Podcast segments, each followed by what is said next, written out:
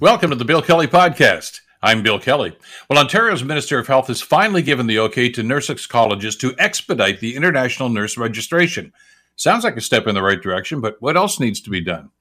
Forcing our elderly in long term care homes is not the solution to Ontario's hospital crisis. Dr. Amit Arya, a palliative care lead at Kensington Gardens Long Term Care Home, will join us to talk about that. And major telecom companies have all cut a deal to help each other in the future. All of this to avoid an event like the Rogers fiasco this past July. How much can we rely on this deal? Well, we'll discuss that as well. It's all coming up in the Bill Kelly podcast, and it starts now. Today on the Bill Kelly Show on 900 CHML. We want to talk about healthcare here in the province of Ontario. It's been front and center for the last little while. Uh, the premier, the health minister, everyone has been talking about this about what they need to do with the crisis that we have. We have ERs that shut down for periods of time. Uh, we have people lined up, hallway medicine. That phrase is uh, starting to be used again. There could be a breakthrough, though, uh, with some of the things that the government has talked about doing over the last couple of days, including the story yesterday that uh, the Ontario government is now giving the okay for the nurses' colleges to expedite international nurse registration. Uh, joining us to talk about this is Dr. Claudette Holloway. Uh, Dr. Holloway is the president of the Registered Nurses Association of Ontario. Uh, doctor, a pleasure to have you on the program. Thank you so much for the time today. Good morning, and thank you for the opportunity. Uh, let me ask you right up front. I mean, I and a lot of other people have been very frustrated with some of the government missives over the last little while that talk about beds. We're going to add beds, and uh, a bed is a piece of furniture. I, th- this was always about staffing. It was always about you know getting people in there th- to provide the care. Uh, with the announcements yesterday, are you more optimistic than you were earlier? it's welcome news to hear that uh, we're going to uh, expedite the international educated uh, nurses onto the scene um, because, as you say, we've been asking for this for some time, and uh, over 22,000 of them are here in Canada, 14,000 of which are registered nurses. Um, they've they're waiting in the wings, and the registration process has uh, been very slow. Uh, so it's welcome news to hear that um, there's plans, strong plans in place to, you know, get them on board so that they can help relieve this nursing crisis. As you said, um, without the nurses, you know, our health system will really collapse. Nurses are the uh, the backbone of the system. So certainly this is welcome news, but it's not uh, it's not going to solve all the problems we know that having a long-term recruitment and retention strategy is absolutely essential. And encouraging nurses who have retired, who have left the province back by repealing Bill 124 will certainly help. And also they will come, come on board and help, you know, uh, mentor these internationally educated nurses so that they can get on board as quick as possible. It, it, had to be awfully frustrating uh, for you and others in the, in the RNA, though, knowing that there was a, a solution at hand here. Uh, there were people already here uh, that want to work in the healthcare system, and, and the, the, there were too many roadblocks in the way. Uh, it's it's reassuring to know that they finally have seen the light on this. But talk to us, if you could, about the process here and how quickly this can be expedited to get people into the hallways and offering that care. Well, uh, many of the um, the internationally educated nurses have been waiting in the wings for, we've had reports of three years or more. So now that this uh, the legislation is in place, I would say that, you know, things are really going to move forward and um, we need that, we need to uh, absolutely bring all the nurse educators, health educators, um, registered nurses, nurse practitioners, clinical nurse specialists into this so that, you know, we can maintain safety and quality, and we know that the college will always maintain safety and quality to protect the public. Um, so, because so many of them were waiting in the wings, I would expect that many of them will, you know, be able to come on board uh, very soon. We have a fall uh, coming up where we know that there's usually more uh, respiratory infectious diseases. We have to remember that the pandemic is not over. Um, so we really need to alleviate the burden on nurses who have been burnt out for so long and, and doing so much more uh, than they, you know, signed up for, but nurses care and they have tried to fill in the gaps. So bringing the internationally educators on board to help their colleagues will certainly go a long way.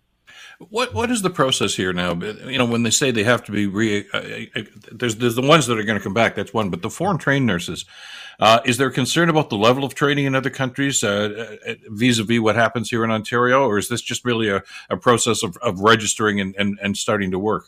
Well, from my understanding, it's a process of getting the registration done because these, as you say, these nurses have been practicing in their own country, and the college has uh, standards that will be met. So we're not, uh, we are quite uh, confident that we're not going to compromise on on quality and competence. But it's just a matter of clearing the backlog because we mm-hmm. know that um, the college had reported they had cleared at least what three or four thousand, but we know there's so many more.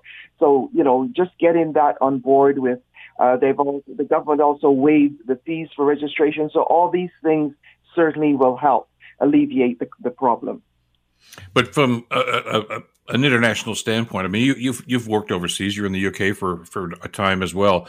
Uh, yes. Are the standards relatively the same? Is it just a matter of tweaking that training to to accommodate what's going on here in Ontario? Well, um, it depends on the country, but a nurse a nurse has to have a, an education that is is rooted in in evidence. So um, they're here.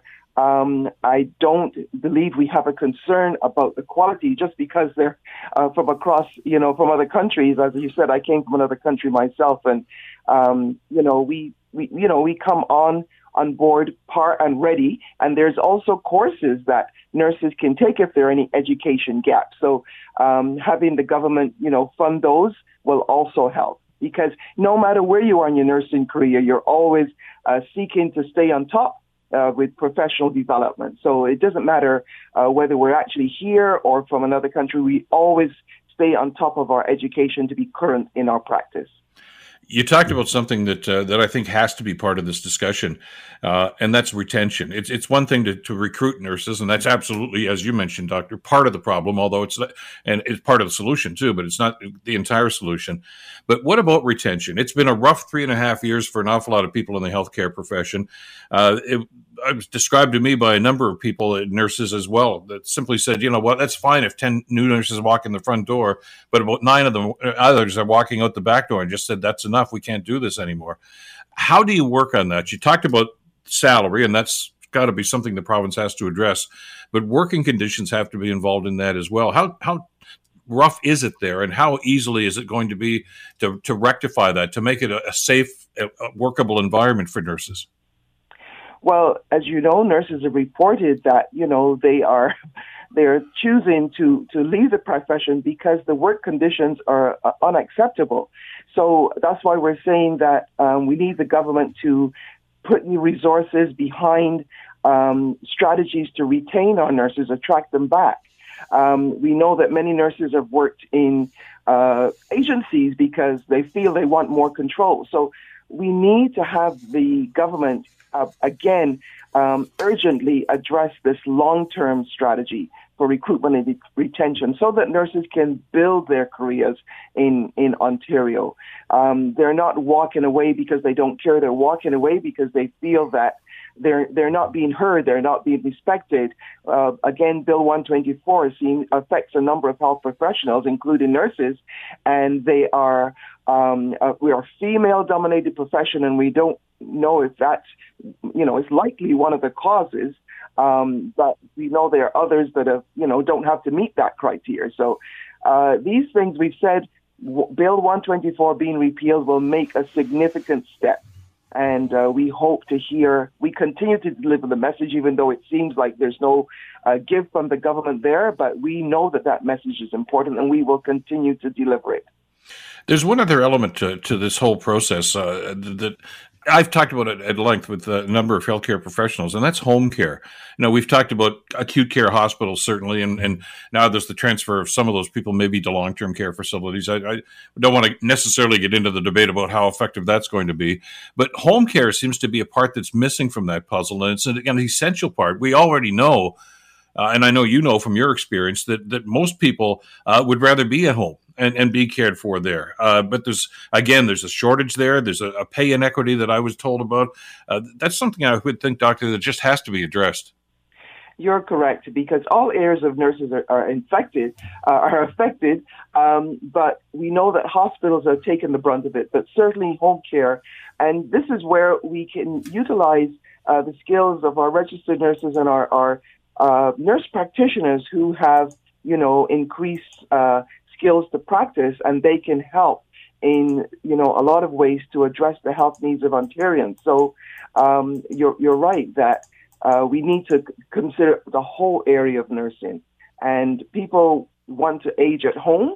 Um, but we know there are many that need the, the help of long-term care, and that's where our uh, nurse practitioners can be of extreme help, our clinical nurse specialists. So uh, it, it's it's it's a complex situation that needs um, a sit down at a table where we can look at this overall retention and recruitment strategies. We're thankful for the government for putting in place a chief nursing officer. We want to see them at the table so that they can help uh, move this along, so that we can uh, go forward in a way that you know transforms healthcare and nursing in Ontario.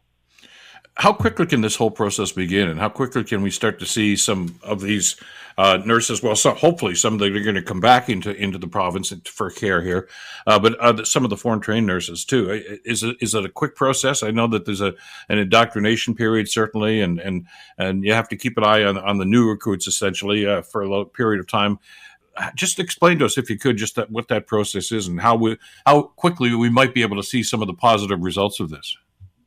Well, again, um, because many, you know, many have been waiting for years. So those that have been all in the process, um, you know, they're likely to be able to, to come into, uh, you know, from now to probably the, the end of the year. I, you know, I don't know, uh, I don't want to predict how fast the college can work, but I'm sure the college is doing all it can to move things forward as quickly as possible because we know that this is um, this is something that uh, has been present with us for some time. There's been thousands waiting in the wings. So once the process gets moving, you know, then they can get them into the into the workplace. So uh, we're hoping that we know it won't happen overnight, but we know we, we need to have a timely process. So we look forward to hearing from the college um, how things are moving forward and institutions uh, and home care settings how they can start to you know have things in place to receive the internationally educators so that they can start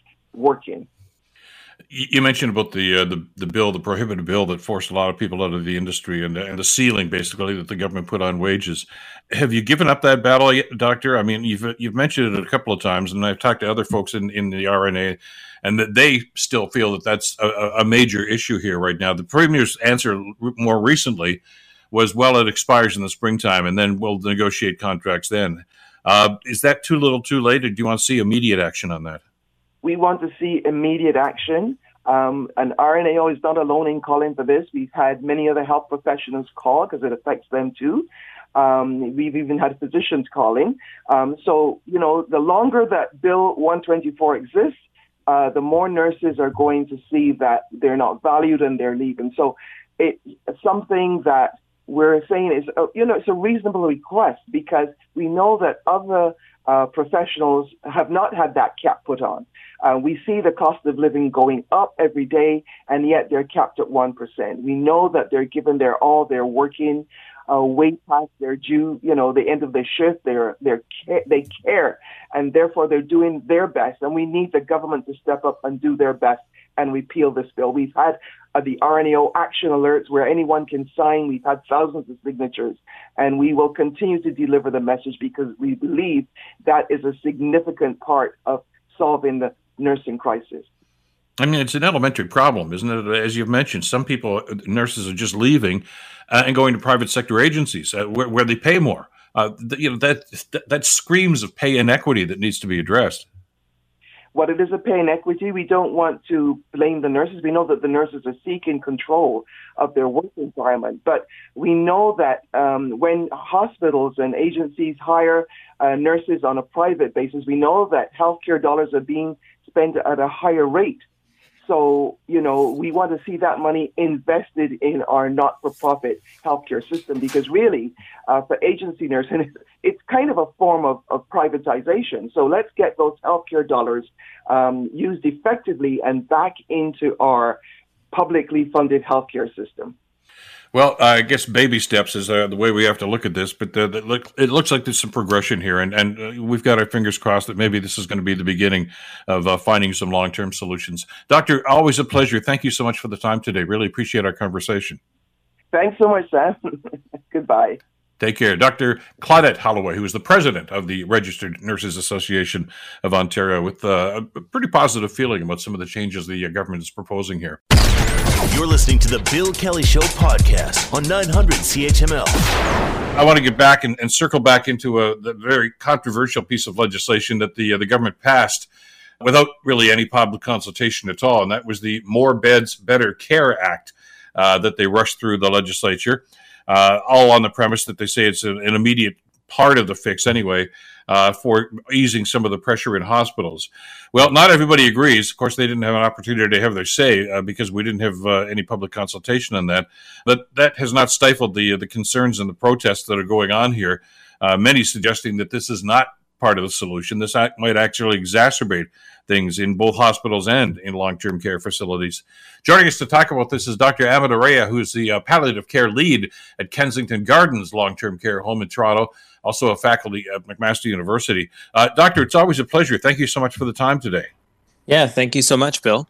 I, read with great interest uh, your op-ed piece about this that you uh, co-authored about More Beds, uh, Better Care Act, and and uh, it, it, outlines an awful lot of the concerns that you've been expressing for quite some time right now. That, as, as some people uh, characterize this, this is really offloading uh, people that need care on, into long-term care facilities, and it's it, it, it on paper, I don't know how you can ever justify this, but the reality here is that there's a level of care that's still needed for many of these patients, and and I'm not quite sure if the government understands that. Yeah, I mean, you're absolutely right, Bill. And as someone who works on the front lines in hospitals and in long term care, I mean, I can speak on behalf of many of my fellow colleagues and health workers who are absolutely shocked and appalled by this piece of legislation. Um, I've actually never heard uh, this level of alarm from many of my colleagues at this point in time, uh, you know, previously, even during the pandemic and, you know, through what's happened. And, you know, the reason for this is because, of course, from the hospital side, we have a duty to provide people with a safe and effective discharge. We we want to actually reassure ourselves, and we work very hard to make sure that people are hopefully receiving you know the best care that is possible within the system, uh, even when they're discharged from the hospital. Uh, what people also don't realize, Bill, is that you know by the time uh, you know someone is often waiting for a long term care bed and they're in long term care, they're actually quite sick. So often these are people who are who are in their 80s or 90s. We know that the you know the average life expectancy is just around 18 months, which means that there are actually people who are surviving much less, e- even in a range of perhaps six months or less. And it's frankly very unsafe to separate them from their families and their loved ones, who, as we know, are not just visitors in long term care, but are, you know, in fact, essential care providers. So they're coming in, they're monitoring, they're actually uh, assisting with feeding and hydration, they're providing translation services. And of course, we can understand how being sent away you know hundreds of kilometers away potentially from your family when you're so sick and you know in fact approaching the end of life would be dangerous. It would cause more suffering. I heard some of the premier's comments about this when he was trying to justify moving Thor this, and, and he characterized this uh, as well. You know, it's it, this is in the patient's best interest. You know, move them out of a, a hospital environment, a, a, like that, where they're just in bed, and they can move into this nice, comfortable setting. And, and I'm not sure if the premier has a full understanding. I know you work in these facilities. Uh, what he seemed to be describing was independent living uh, in some of these facilities, and and that's a far different thing from from some of the other parts of, of these facilities as well. I mean, there can be assisted living, independent living, but there's also people that are bedridden uh, in these facilities. I mean, that's that's part of the concern, uh, and they may simply go from one facility to another, uh, and and as you mentioned in the op-ed piece, doctor, face the same challenges: lack of staff, uh, you know, right. some some concerns about the facilities themselves. I know there's a an argument to be made, and I'll I'll throw this right out here. Uh, an awful lot of these places are going to have empty beds. Or have empty beds because they're not very well run, and uh, I'd hate for my loved one to have to get stuck in one of those facilities. Yeah, I mean, absolutely. You're you're very right that um, you know I, I, I sense from the premier's comments that, and even the minister of long term care's comments that you know, and I worry that they do not have a real understanding of what this patient population actually looks like. Um, and you know, to your second point, Bill, it's very true that I mean, you know, we would expect that the homes with the shorter waiting lists are more likely to be the ones which actually don't provide a good quality of care. Generally, they would be um, owned by for profit long long-term care corporations. They would be less likely to have air conditioning. They would perhaps be more older long-term care facilities, more likely to have less staff who are available on the ground. Um, so, of course, that you know that's a major issue. Where I mean, I mean, we know that most of the people on the wait list for long-term care actually don't want to go to those facilities, and I don't blame them. I mean, who would want to you know end up? People want the best options, and they have the right to choose those best options. So this bill becomes sort of a way to coerce people uh, who are already very vulnerable, and once again in the you know the later stage of their life, and also sort of put extra pressure on their burnt out caregivers to go into these long-term care facilities. And ironically, I actually wanted to add that you know these homes which are understaffed, the for-profit long-term care homes, actually historically have higher rates of transferring their residents back to hospital anyways. So I worry that you know this actually won't solve you know our major issue in the healthcare system at this point in time. Well, I, I don't want to be overly cynical. Um, well, maybe I do. I don't know. But I mean, as, as I studied this bill, we didn't have a whole lot of time to study it. I, I couldn't help but think of a discussion you and I had a, a couple of years ago uh, during the first wave of, of COVID and the long term care s- s- problems that were there, the crisis that was going on in long term care facilities. Our listeners may recall they actually had to call the Army in to try to assist the staff in some of these facilities. But at that time, uh, there was a clear uh, designation between private and public delivery of, of this uh, this system. And and statistically, there's strong evidence that the, the private facilities don't offer the same level of care. Oftentimes substandard, oftentimes uh, uh, not enough staff on avail- available for things like this. And, and, we also know, by the way, that an awful lot of the boards of directors of these private facilities are either conservative supporters financially or sometimes former conservative MPs or even a premier thrown in from time to time. I, and, and as, as one of my colleagues suggested just a couple of weeks ago, this, this bill seems as if what this is streamlined to do is to feed these people into the private system, which is going to be a moneymaker for people. And I hate to think that's happening. I don't want to believe that, that they would have that sort of a motivation, but that seems to be the end result here. Yeah, I mean that's what we're worried about here, and as I, have explained the reasons, Bill, as to why this is very, very risky for people. But you know, we are worried about you know this becoming more about moving people around beds, and specifically moving people to these uh, you know for-profit long-term care facilities.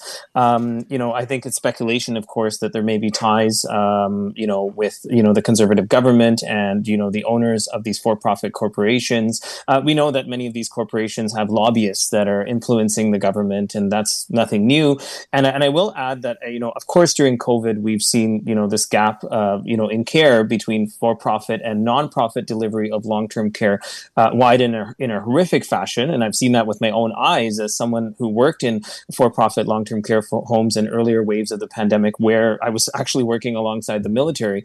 But even historically, before um, you know, you know, you know, before the pandemic, we've actually known that you know, like similar residents in for-profit long long term care facilities had a 10% higher risk of dying. They have a 25% higher risk of hospitalization. They're more likely to get bed sores. Um, so COVID actually just, you know, exposed these longstanding problems. And you know, as an example, four out of five homes um, who, uh, which um, you know were involved in the military report were for profit as well. So we know that this is you know definitely tied to quality of care. And once again, I do worry that you know this bill has become a way to actually coerce people who are extremely vulnerable uh, to get into these long-term care facilities and very worrisome, sending them far away from their families, um, where you know their suffering and isolation would be increased even more. Well, because of as, as you've talked about in the past, family members, loved ones are, are actually part of the care continuum here. I mean, there, there simply aren't enough staff to, an- to answer every call, uh, but they assist in feeding, uh, any number of other different things. I know it's just essential. If you're going to move that patient, you know, could, as you say, could be hundreds of kilometers away. Uh, but you know what? 20 kilometers away could be problematic for somebody who doesn't have an automobile to be able to travel back and forth to see their loved one. That reduces their level of care, doesn't it? Yeah, I mean, absolutely. I can share with you just the other day, once again, working on the hospital side, I have these conversations with patients and families about their discharge options on a very regular basis. And I was speaking to, you know, you know, someone who's, um, you know, older and has dementia and had suffered from pneumonia, but now recovered and thinking about what the next steps are, unable to go back home because of home care being so uh, poorly resourced and, you know, having a spouse who's also quite elderly and burnt out, but the spouse does not drive and uh, can only take the bus. And very, you very rightly have you know sort of explained, Bill, that you know 20 or even 30 kilometers in in the city can mean the difference between the west and the east end of Toronto, where it's very hard to get from place to place. And even in the hospital, we see that the spouse comes in on a regular basis to feed their loved one, meet with uh, you know the care team, with the physician and nurses to make sure they're getting proper care. And the worry is is that you know as this legislation, um, you know, it's already law, and I believe it has to receive royal assent very soon. Uh, but you know, as it starts uh, playing down on the front lines, that this will result in a safe, uh, sorry, in, a, in an unsafe discharge for this person. It will obviously worsen distress in the resident and um, you know in the caregiver. And you you know you're very right. In I wanted to point out in long term care, we're still not properly staffed. So even in well run long term care homes, like I work in a not for profit long term care facility in downtown Toronto, we have one nurse looking after 25 residents in the day, and uh, that drops down to one in 50 at night. We have one PSW looking after maybe three or four residents, but in other long term care facilities, you might have one nurse looking after 30 or 32 residents, and maybe one PSW will be looking after 5, 10, or even 20 residents at one time. So often the way that we bridge the gap, and it's obviously not the correct way because we need proper staffing, but the way we bridge the gap is by having family caregivers come in. So their role does not end at all when their loved one is admitted into long-term care, and that's how we sort of try to, you know, sort of make make things work. But of course, sending somebody far away, it's going to worsen the neglect, it's going to worsen the suffering, and I actually worry that people will die uh, prematurely because of this. I've only got a minute or two left, but you touched on something that I just wanted you to briefly expand on, if you could, Doctor. Home care. You've told us statistically the overwhelming majority of people that are waiting would rather be at home and being cared for there. Uh, the the it's just not there. I mean, the funding for, for home care is not there. Uh, it's apparently, I'm told, not a very attractive uh, channel for nurses to go into because the pay is terrible and, and the working conditions can be onerous, shall we say. Uh, why is there more, no, more focus on this? Uh, to, to make that part of this whole process, to that alleviate, I think, an, an, awful lot of the pressure. And as you mentioned in the op-ed piece, you talk about waiting lists. There are over 15,000 Ontarians waiting for home care, and they can't get it. Yeah. So very briefly, a lot to talk about there, Bill, about home care. But very briefly, uh, absolutely, if we had better funding for home care, it would prevent a lot of people from ending up in the hospital in the first place. It would actually allow hospitalized uh, elders, people with disabilities, to come back home. And what we know is that almost hundred percent of seniors in our country, in Canada, want to receive care in their own homes for as long as possible. People don't want to end up in any type of uh, long-term care uh, facility, regardless of you know the model of care, regardless of the location. They want to age in place in their own homes. And I will add that, you know, actually uh, investment in home care would be a lot cheaper. Our taxpayer dollars would go a lot further because you don't need to buy land. You don't need to pay developers billions of dollars to erect these massive, you know, buildings. And care could be more individualized. The infection risk would be would be much lower. So the benefits of home care, um, I can go on and on about them. And uh, you know, I, I'm worried that once again, as we've talked about, for-profit corporations influencing uh, government, I'm also also worried that developers also have an influence on government as well, which is why we're just building more and more of these long term care facilities rather than investing in home care. I mean, one last stat I'll just share with you is that. Sure we have data that tells us that you know an average person in Canada receiving publicly funded home care receives five hours a week, and even if we increase that to 22 hours a week, more than quadruple the amount of service they received, it would still be cheaper than long-term care. So, I mean, it's the fiscally conservative move. It allows people to age with uh, dignity and respect. Of course, we have to improve labor conditions. So, absolutely, we should be investing a lot more in home care. It'll really help our current hospital situation as well.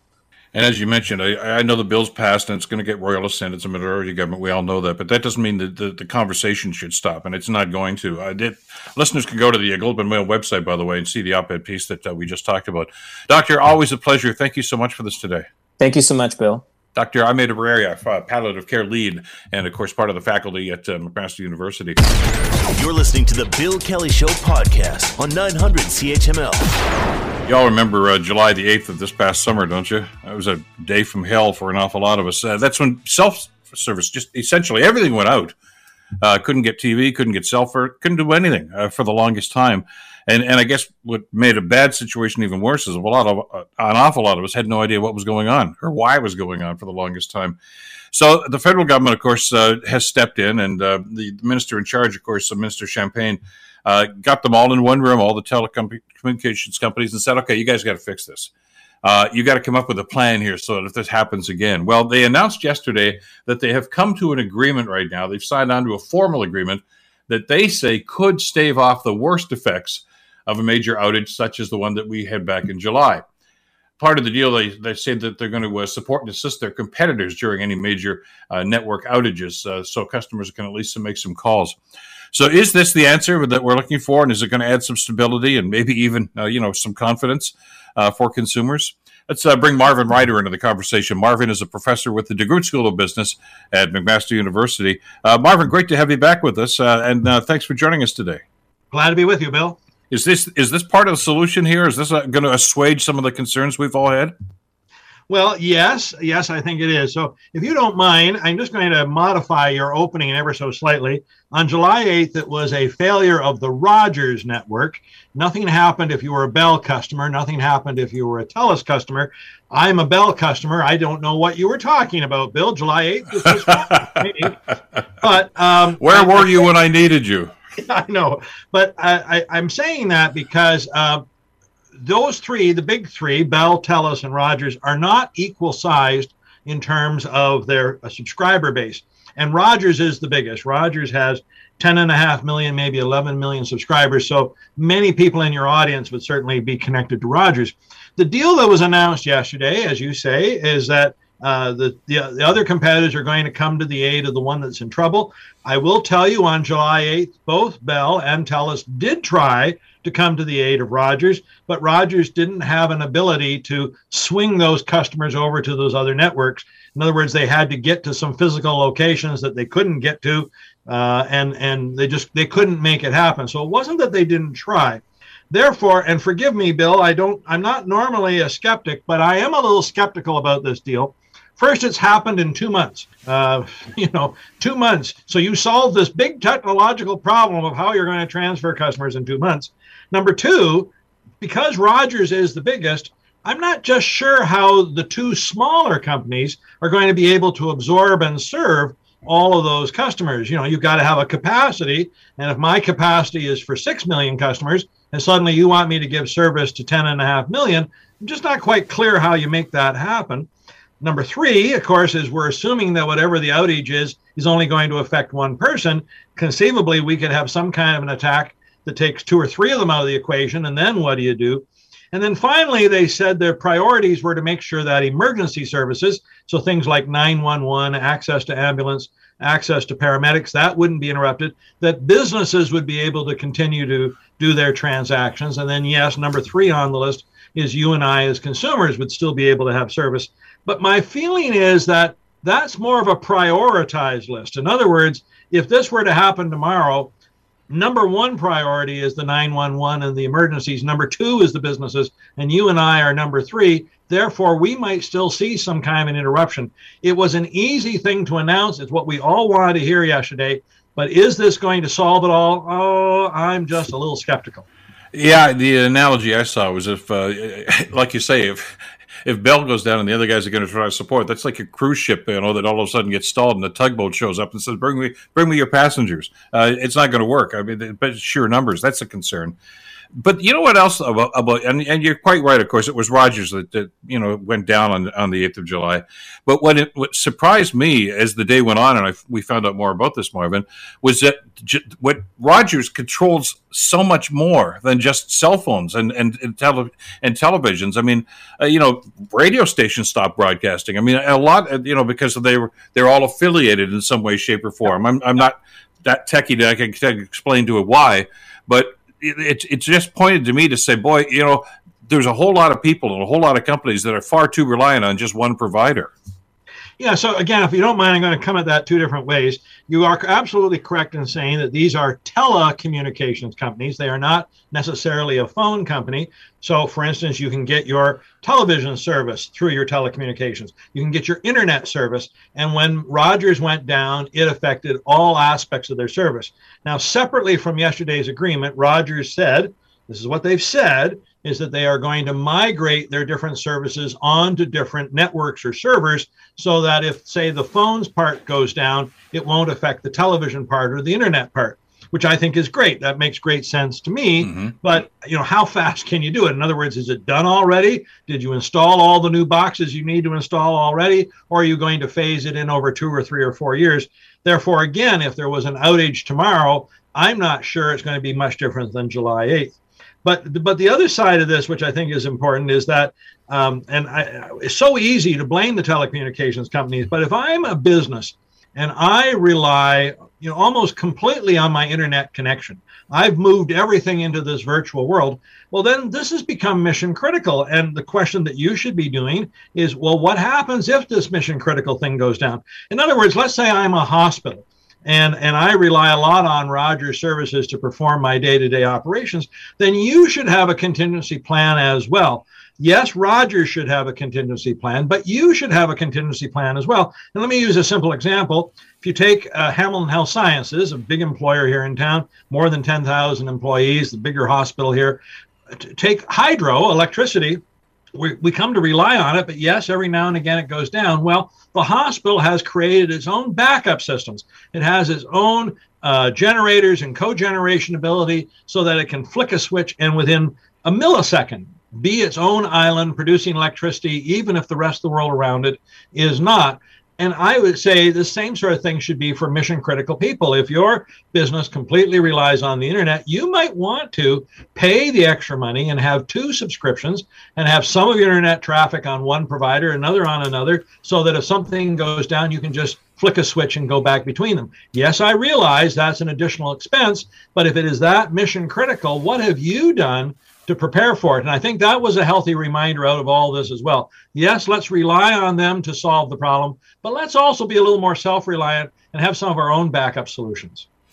What difference would uh, would more competition mean in a situation like this? More providers. Mm-hmm. I mean, we're still ba- we're still basically relying on the big three. yes, yes. I mean, there are some smaller players. Uh, uh, uh, not to put too fine a point on it, but Shaw obviously offers uh, phone services. There's a, a, company, Quebecor, out of Quebec that offers phone services, but they're all relatively minor. So, to your question, it would be uh, I would love to see another large player, and not somebody small that provides phone service to 50,000 people, but if a Verizon were to come north or, yeah. or one of these big players, um, that would have then spread the traffic out.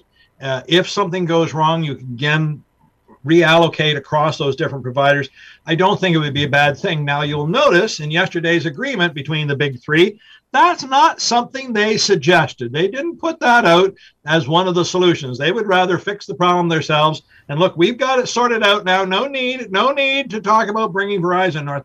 But I don't think that's a bad idea. And I'm I'm continue to wonder why the Canadian government, whoever is running it, whether it's a conservative, liberal, or NDP, why we are just so reluctant to allow a little more competition in the market, beyond the fact that more competition might bring the prices down, and we tend to be paying some of the highest rates for our cell phone service, etc. But even for something like this, to have a, another uh, backup plan, I don't think it's such a bad thing. Well, listen, uh, I've known Marvin Ryder for a long time, and you're one of the most patriotic people I ever know. Do you buy this argument that it's all about Canadian sovereignty? Because that's what they keep running out at us. And you know, no, no, we've got to maintain the integrity of, of, of the system, uh, and we don't want the Verizons and the others in there. I mean, what that's malarkey as far as I'm concerned.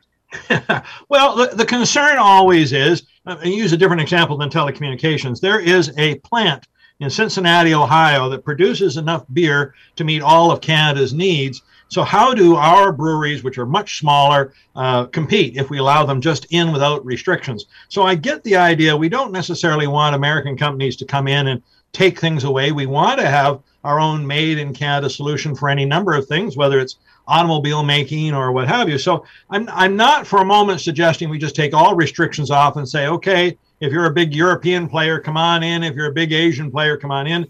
We know, for instance, the challenges with Huawei. But having said that, I'm also not afraid of competition. Um, we've seen historically, if you shelter an industry, then you almost give it an excuse to not be at a world level of, of performance, to, to be standard in the global marketplace. So, you know, having somebody looking over your shoulder, putting a little competition in the market, forces Canadian companies to keep innovating and keep trying. So I, I'm not afraid of some competition. I just don't think I'd throw the doors wide open, Bill. No, I agree with you totally. But I mean, you know, I, I, think we always remember the example when the Harper government years ago announced that they were going to uh, increase spend and, and welcome. And uh, Verizon, of course, I think we are on the phone 10 seconds after they made the announcement. And the very next day, the industry minister said, no, no, no, we changed our minds. Uh, that, that's not what I meant to do at all. Uh, and I, am sure there's a lot of lobbying going on like that. But I mean, this situation that happened in July, and, and as you say, the ongoing problem there with the rates that we pay in this country, uh, screams for, for more competition. And the government seems just oblivious to that.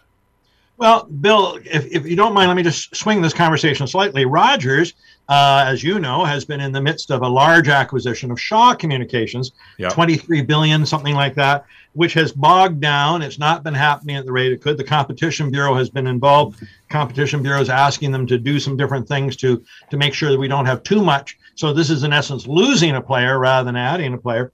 And Minister Champagne yesterday asked in the Q and A around this, said, "Well, I'm I'm still going to be considering how I'm going to handle the Shaw Rogers merger based on their response to this uh, shutdown that we saw in July." So, uh, you know, again, the, if, if you don't step up to the plate, if you don't do the right thing for Canadians, the stick that you've got is, well, we might not allow this merger to happen. We might not allow you to have this monopoly on the Canadian marketplace.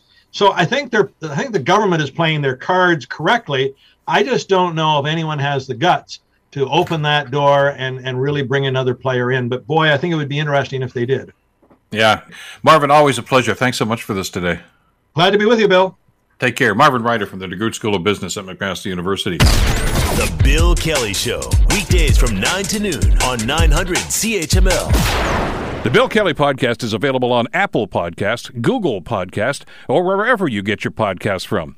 You can also listen to The Bill Kelly Show weekdays from 9 till noon on 900 CHML.